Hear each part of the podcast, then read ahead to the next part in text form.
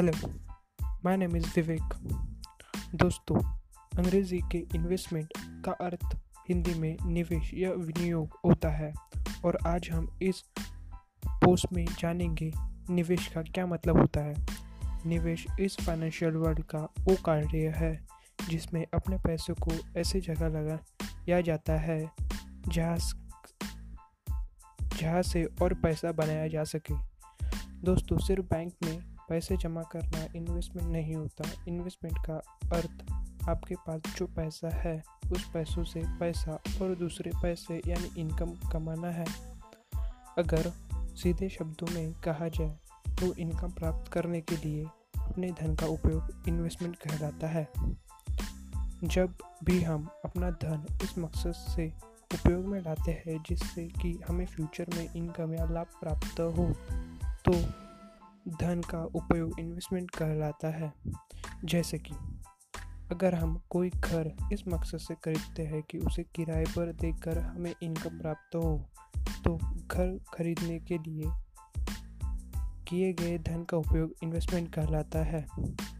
ठीक इसी तरह अगर हम कोई स्टॉक इस मकसद से खरीदते हैं या फ्यूचर में हम उसे बेच, बेचे, बेचकर लाभ प्राप्त करें और डिविडेंड के रूप में हमें इनकम भी प्राप्त होता रहे तो इस तरह स्टॉक खरीदने के लिए किए गए धन उपयोग हमारा इन्वेस्टमेंट कहलाता है।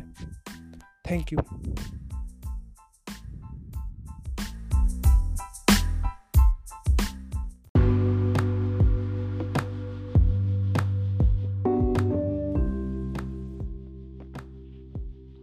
रितेश अग्रवाल, जो कभी इंजीनियर बनना चाहते थे पर कॉलेज बीच में ही छोड़ दिया। उन्होंने एक सपना देखा इंटरप्रेनर बनने का। सपने सपनों सपनों की राह आसान नहीं होती। वह इंसान जिसने स्कूल के आगे कभी पढ़ाई नहीं की आज वो ओयो रूम्स के फाउंडर है। ओयो रूम्स एक इंडियन हॉस्पिटैलिटी सर्विस है जिसमें कुछ कुछ ही समय में अपनी पह, अपनी पहुँच भारत के साथ साथ Malaysia United Arab Emirates Nepal China Indonesia में भी बड़ी जगह ली है।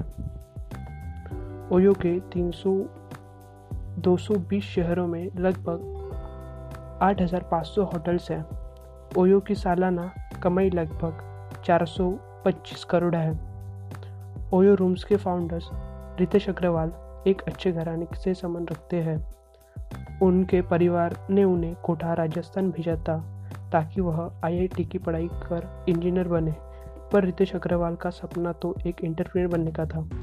उनके जीवन में एक ऐसा समय भी आया जब उन्हें सिम कार्ड बेचने पड़े ताकि वह अपने गुजारा कर सके, क्योंकि उन्हें डर था कि अगर अपने परिवार को उन्हें इंटरप्रेन्योर बनने के सपने के बारे में पता चला तो वह उन्हें वापस उनके घर उड़ीसा ले जाएँगे। रितेश बताते हैं कि जब वे कोटा, राजस्थान में थे और आईआईटी के एंट्रेंस एग्ज़ाम की तैयारी कर रहे थे, तब वे हर हफ़्ते, शनिवार और रविवार का इंतज़ार करते थे ताकि वे दिल्ली जा सके और वहाँ पर लोगों से मिल सके। हालाँकि उनका, वह जाने का मकसद उनके काम के लिए एक प्रेरणा ढूंढना होता था। मंजिल चुनना आसान है, पर वहाँ तक पहुँचने का रास्ता उतना ही मुश्किल क्योंकि पहले रास्ता चुनना पड़ता है, फिर उस पर चलने की हिम्मत जुटानी पड़ती है। ठोकर, चाहे कितनी भी आगे, ठोकर चाहे कितनी भी लगे, पर फिर भी खड़ा होना सीखना पड़ता है। रितेश। रितेश ने भी अपनी मंजिल चुन ली थी, पर मंजिल तक पहुँचने की राह ढूंढना बाकी था, और वह उस राह को तलाशने हर हफ़्ते कोटा से दिल्ली का सफ़र तय करते थे। 19 साल की उम्र में उन्होंने बहुत ट्रैवल किया और इस दौरान वे कई बजट होटल में रुके। हर दिन कस्टमर कॉल अटेंड किए और खुद को हर उस एक्सपीरियंस में झोंक दिया, जिससे कि वे बजट होटल के कस्टम और उनके कस्टमर और उनकी क्या एक्सपीरियंस है। और क्या उम्मीद है जिस बारे में जान सके? यह एक ऐसा एक्सपीरियंस था जिन्होंने उन्हें ओवर ओरल से लेकर ओयो तक की नींव रखने में मदद की। सत्रह साल की उम्र में कॉलेज छोड़ने के बाद उन्होंने अपना पहला स्टार्टअप 2012 में OL Oravel stay private limited launch किया। 2013 में उन्होंने ओवेल को ओयो रूम्स में बदल दिया और इस बदलाव में सबसे बड़ा प्लस पॉइंट था कि अच्छे एकेडमिक अकोमोडेशन इस बदलाव में सबसे बड़ा प्लस पॉइंट था कि वह अच्छे अकोमोडेशन की कम दाम में दे रहे थे the New York's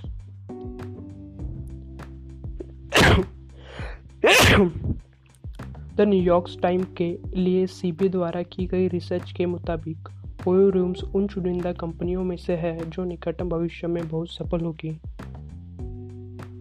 अपना सपना पूरा करने के लिए रितेश अग्रवाल ने मेहनत और लगन ने उन्हें आज इंडिया का यंगेस्ट मिलीनियर बना दिया है।